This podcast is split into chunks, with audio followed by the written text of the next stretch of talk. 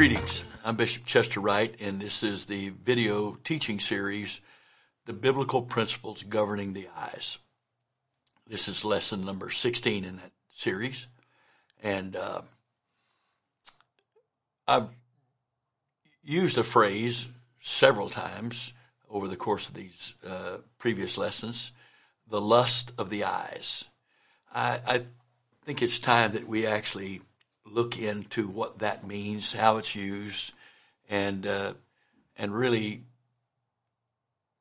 really more clearly explain and define what the lust of the eyes is. The lust of the eyes uh, is the result of eyes that are not bound to a covenant, one that we have consciously made, uh, and have become an ally with our flesh and are in league with our pride eventually causing us to love the world and not the Father. The, the, one of the most significant points of reference for the lust of the eyes is found in 1 John 2 15, and I've uh, rapidly quoted these verses in a couple of previous uh, lessons, but we're going to focus on them at this time. Uh, 1 John 2:15 through 17 reads this way, love not the world, neither the things that are in the world. If any man love the world, the love of the Father is not in him. For all that is in the world, the lust of the flesh and the lust of the eyes and the pride of life, is not of the Father, but is of the world. And the world passeth away, and the lust thereof. But he that doeth the will of God abideth forever. Now, obviously, these verses draw a significant line uh, they're not uh, ambiguous at all. They are very clearly and pointedly stating the difference between our relationship with God and our relationship with the world through our flesh, through our humanity. Uh, and while we all have both a relationship with God and a relationship with humanity, this relationship might not be a good relationship. And this relationship over here might not be a good relationship. Uh, again, I am body, soul, and spirit, and my soul is the real me. Body goes back to dust from whence it came. The spirit of life goes back to God, which gave it. I am, I, I am the soul. I am the soul. That's me. My soul lives in this house that you're looking at. This house is not me. Uh, the soul in me does not age. In me, my image of myself inside does not look looks very different than the image of you that you're seeing, because my soul does not age. My body ages. So this this is just a house that I'm living in, and so my soul has two parts, and I've said this a couple of times, but it's important in this context. My soul has two parts. My conscious self, which is called my mind. That's the part with which I relate to the world. I communicate to the, the temporal world, and the temporal world communicates with me through with my soul, me, uh, through my mind. The heart is my inner man, and uh, that is who I really am. That's the seat of my will, the seat of my feelings. Uh, my decisions are not made with my mind; they're made with my heart, contrary to what some people believe. The seat of my will is my heart. My soul uh, may take information from both places, but my soul, the me, makes a decision. But where is that decision made? In my heart. The heart is uh, out of the heart are the issue. Uh, we used this the last uh, lesson. Uh, the uh, give diligence to guard the heart. Guard your heart with all diligence for out of it are the issues of life. So it's not my mind. As a man thinketh in his heart, so is he. As a man thinketh in his heart, so is he. So my inner man thinks, my conscious man thinks, but they're two different things. Uh, my my subconscious or inner man relates to God, uh, if it's going to relate to God, and my my mind relates to uh, this world. And I have to decide uh, which one of those influences, my soul, me, I have to decide which one of those influences are going to be the path that I follow. And so the Lord, in making a distinction, a verse that I've used many times in these lessons, Galatians 3 and or 5 and 17, the, the, the, the uh, flesh, flesh lusts against spirit, the spirit lusts against the flesh. These are contrary one to the other.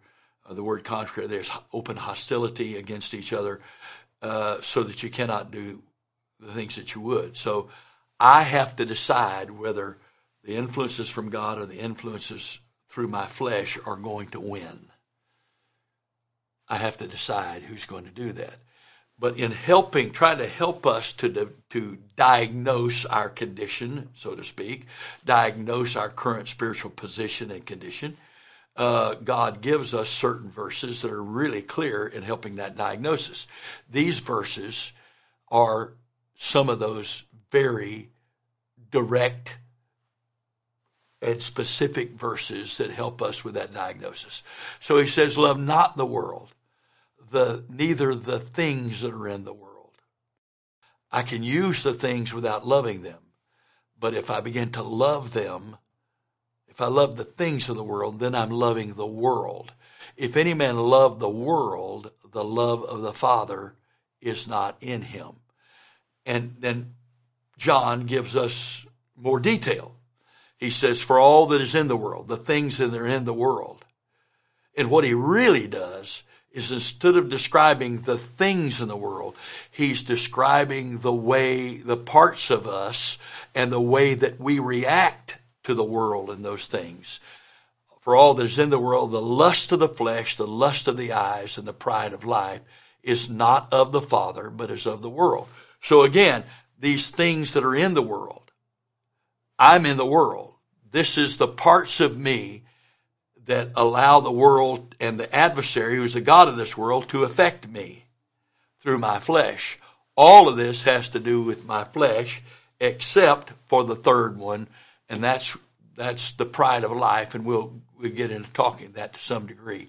Before I actually begin to to discuss those three things in detail, just for further uh, understanding, I'd like to read uh, verse 16 to you from a couple of different verses, uh, translations. The Amplified says, For all that is in the world, the lust of the flesh, and the Amplified explains the craving for sensual, sensual gratification, and the lust of the eyes, greedy longings of the mind. So it's not greedy just for money, it's greedy for greedy, being greedy for everything that the world has to offer and the pride of life. And it explains the pride of life is the assurance of its own resources or in the stability of earthly things. These do not come from the Father, but are of the world.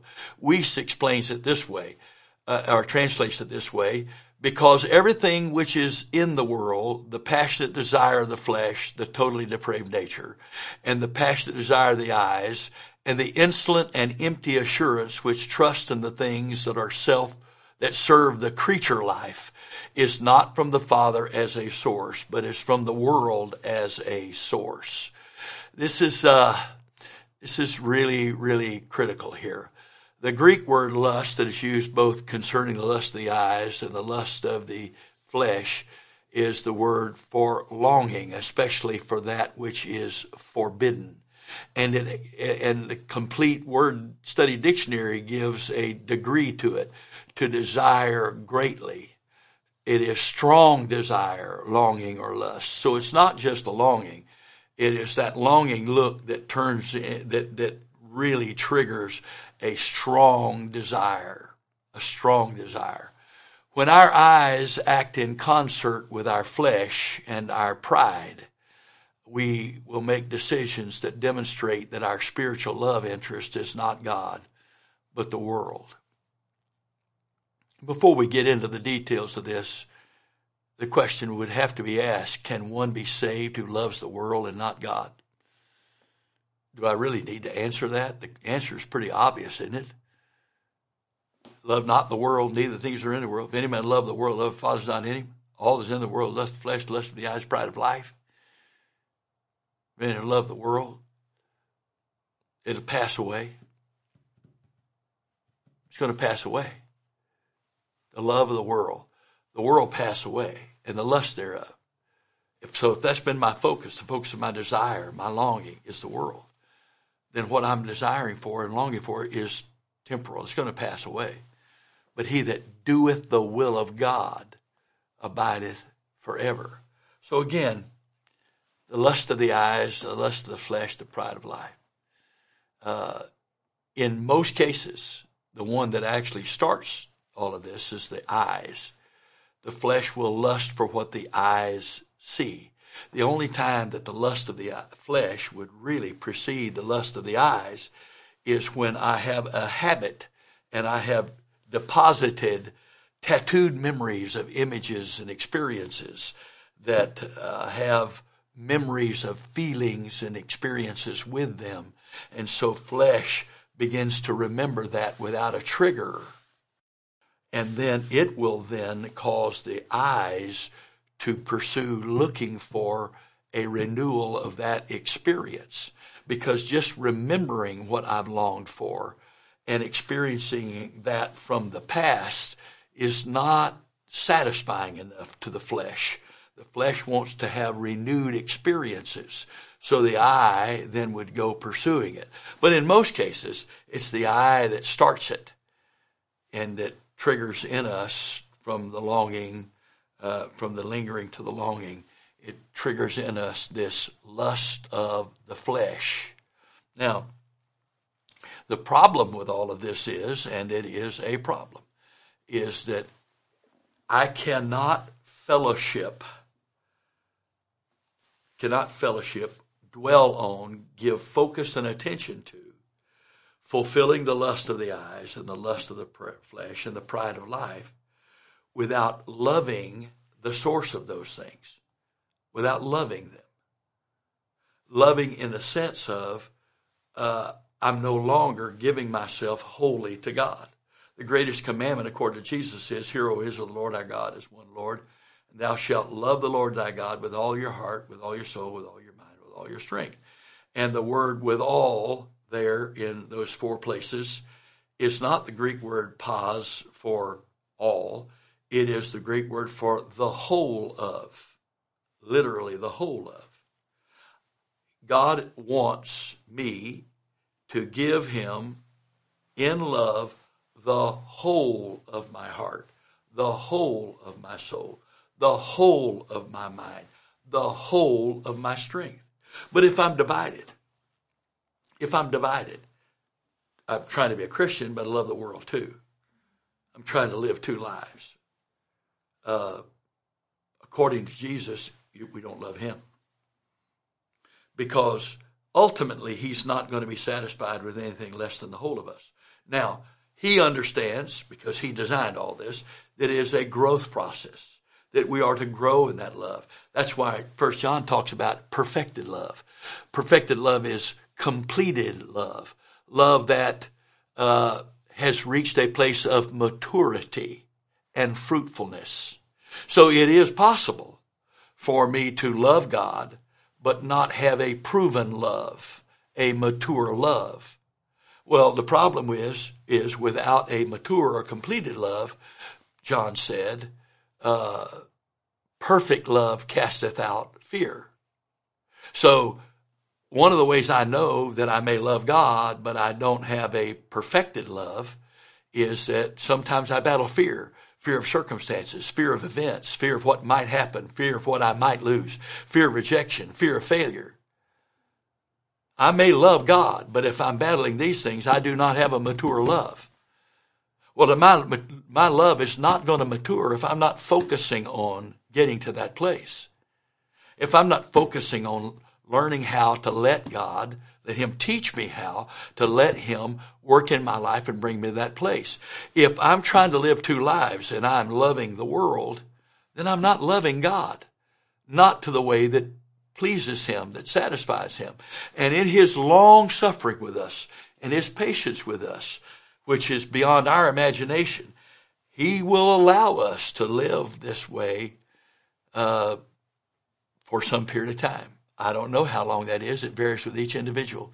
He's God. He chooses with each one of us. But there comes a point in all this process. At some point, we convince God that we're not going to choose Him wholly. That it may be our desire to continue to have some relationship with Him so we can hope to be saved while we enjoy all that the world has to offer, no matter how depraved it may become. Well, that doesn't work. That's not acceptable. It doesn't work. It doesn't work for the Lord. He said, if you're not with me, you're against me. If you're not scattering with me, if you're not gathering with me, you're scattering abroad. So there comes a point where God says, I've given you enough time. I've blessed you. I've helped you. I've talked to you. I've dealt with you. I've let good things come your way. I've let bad things come your way. And you don't get, you're not getting the message. And that's enough. He says, my spirit will not always strive with man. That tells us when he first said that it was about the world in Genesis 6 that it was wholly given to depravity because of their imaginations were only filled with wickedness all the time. Well, if he said, and he did, that he reached the point, my spirit will not always strive with man, that means that God had tried to communicate with them. He had tried to deal with them. He had tried to talk with them. But they didn't listen. So there is this point. So I'm not trying to give you or myself an out here. Okay, I can, I can have both of these for some period of time. That's a dangerous thing. What if I died in that condition? What if the rapture took place and I'm in that condition? Now, I have to make a decision. I have to make a decision. That's why we're teaching this series, the biblical principles governing the eye, because most of these problems start with what my eyes see and then what that look, and then the lingering, and then the longing, which produces the action. And so, if I habitually am giving in to the lust of the eyes, the lust of the flesh, and the pride of life, the pride of life. What is the pride of life? Very succinctly put, it is self sufficiency.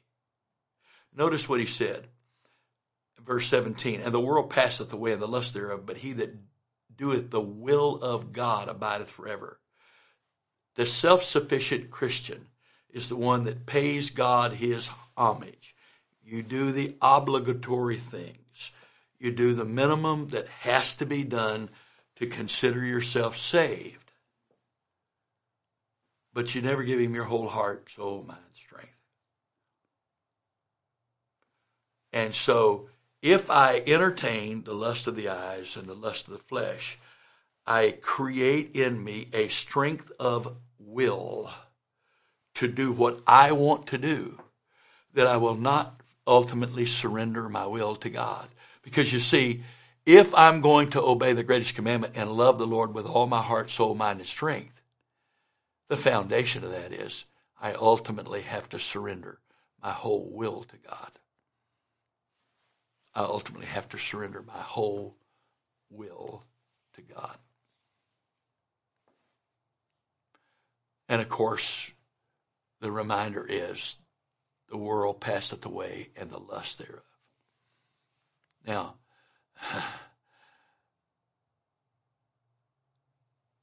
we may not want to hear this, but the Lord has made this a test of salvation. It's a test of salvation. So we, we have to decide. We have to decide what we're going to do with our eyes. Are we going to make the flesh submit to our will and to God's will by the grace of God and obey God?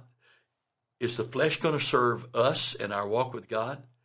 Or are we going to serve our flesh, both the eyes and the nature, and let it reinforce our normal sinful nature of self will until we build such walls of rigidity with our will that we can't possibly give ourselves to God and give our will to God. To just wind this lesson up, uh, I want to use just a, a few places uh, in the scripture that talks about man and his relationship to what he sees and lusts after and the consequences of that. Uh, so the following are some of the most egregious sins in the Bible, and they began with a simple look. And of course, the one that is the beginning of it all, uh, the Bible says concerning Eve in Genesis 3 6, uh, and when the woman saw that the tree was good for food, and that it was pleasant to the eyes, and a tree to be desired to make one wise, she took of the fruit thereof and did eat, and gave unto her husband with her, and he did eat. Now, Satan accused God to Eve. He says, You're not going to die. He just knows, God knows that if you eat this, you're going to become God like, like God and know all things. You'll be like not God, know all things. Because the fruit of the tree was the knowledge of good and evil. That implies that Adam and Eve only had knowledge of good. They didn't have the other. Because the only temptation in the garden was this tree, which he said, Thou shalt not. This is the only thing you can't eat of. And the serpent in the tree that communicated with her about all this. So, because she didn't really know what God said, she didn't really know that because she said that God said that you can't eat of it or touch it lest you die. God, she added to the word. God never said she couldn't touch it. God said you can't eat of it.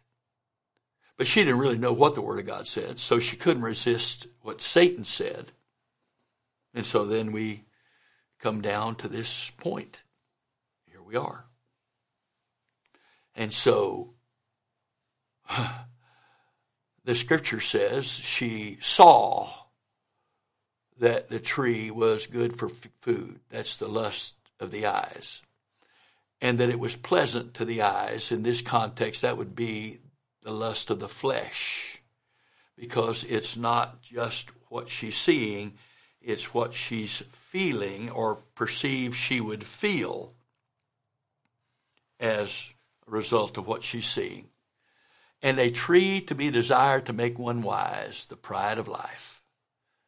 So from the beginning, even before there was a first sin, there was a natural world with a temptation. Again, why did God, that's the question, why did God put this tree in the garden? Why was there a serpent to be able to tempt her? Because love is a choice and God wants us to love uh, Him with all of our heart, soul, mind, and strength. But we cannot love if we don't have a choice. There has to be a choice. So the, the world serves the purpose for us that the tree did in the garden. It gives us a choice. And we're supposed to choose because love is a choice. And she chose. She chose what her eyes saw, what her flesh desired, and what her pride wanted over God. She chose that. Now, it's another story altogether as to why her husband ate. The scripture says in Romans that she was deceived. Adam was not. Adam wasn't deceived. So, that what she saw with her eyes that it was good for food, and the pleasure she anticipated because of what her eyes saw, and the fact that it would make her wise. She loved the world more than the love than loving the Father. And her husband chose to accept all that with her. I don't know how long, I don't know if he automatically did it. I don't know if he realized she'd eaten and he ate so that he wouldn't lose her. I don't know that. I don't know if uh, she talked him into it. I don't know that. But he made a choice. he chose her over God. He wasn't tempted because he saw her. Been there, done that. Thank God the one I chose was the one that God chose for me first. But I understand that. So from the beginning, this lust of the flesh, lust of the eyes, pride of life has been a factor in providing man a choice. We have to choose. Are we going to love the world or are we going to love God? There's another very disturbing passage in the scripture. Uh, I'm going to read a little bit here in these last few minutes, uh, just for context. And so, if you would allow me, it's dealing with Achan. Joshua chapter 7, verse 10. And the Lord said unto Joshua, Get thee up, wherefore liest thou upon thy face? What was Joshua doing his face? Israel had gone out to battle. And for the first time in Joshua's leadership, they'd been defeated and fled before the enemy. And, Israel, and Joshua comes home and he's crying out to God, Oh, what, why have you forsaken us and why have you let us down and whatever? And God says to Joshua, Get up. I haven't forsaken you, I haven't let you down.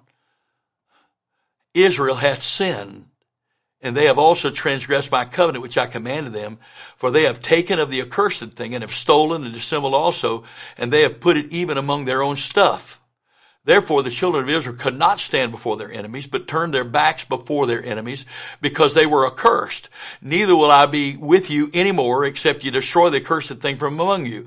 Up, Sanctify the people and say, sanctify yourselves against tomorrow. For thus saith the Lord God of Israel, there is an accursed thing in the midst of thee, O Israel. Thou canst not stand before thine enemies until ye take away the accursed thing from among you. In the morning, therefore, ye shall be brought according to your tribes. It shall be that the tribe that, which the Lord hath taken uh, by lot uh, shall come according to their families, and the family which the Lord God shall ta- uh, shall take shall come by households, and the household which the Lord God uh, shall take shall come by man, man by man. And it shall be that he that is taken with the accursed thing shall be burnt with fire, he and all that he hath, because he hath transgressed the covenant of the Lord, and because he hath wrought folly in Israel. And that's exactly what Joshua did. He brought the, the tribes, the families, the household, and man by man until Achan uh, was uh, identified. And then in Joshua 7 verse 18, this is what it says. Josh, Joshua said unto Achan, My son, give, I pray thee, glory to the Lord God of Israel, and make confession unto him, and tell me now what thou hast done. Hide it not from me. So God had identified the man, but God had not specified what the problem was. And Joshua didn't know what the problem was. And Achan answered Joshua and said, Indeed, I have sinned against the Lord God of Israel, and thus and thus have I done. 21. Now listen to exactly what happened. When I saw among the spoils a goodly Babylonish garment, and 200 shekels of silver, and a wedge of gold of 50 shekels weight, then I coveted them and took them. I saw them. I lingered in uh, had a lingering look on them. Then I longed for them and I acted on it. And behold, they are hid in the earth in the midst of my tent and silver under it. So Joshua sent messengers and they ran into, under the tent and behold, it was hid in his tent and the silver under it. And they took them out of the midst of the tent and brought them unto Joshua and unto all the children of Israel and laid them out before the Lord. And Joshua and all Israel with him took Achan the son of Zerah and the silver and the garment and the wedge of gold and his sons and his daughters and his oxen and his asses and his sheep and his tent and all that he had and they brought them unto the valley of Achor and Joshua said, Why hast thou troubled us? The Lord shall trouble thee this day and all Israel stoned him with stones and burned them with fire after they had stoned them with stones, and they raised up over him a great heap of stones unto this day. So the Lord turned from the fierce of his anger, wherefore the name of that place was called the Valley of Achor unto this day. The word Achor there means hope because of their repentance, because of God purging this thing out of Israel. Now you say that is pretty severe. No, uh, there were several people I find I don't remember exactly, but it was hundreds of men who died in that battle that was lost because of God having to withhold his blessing because of Achan's sin.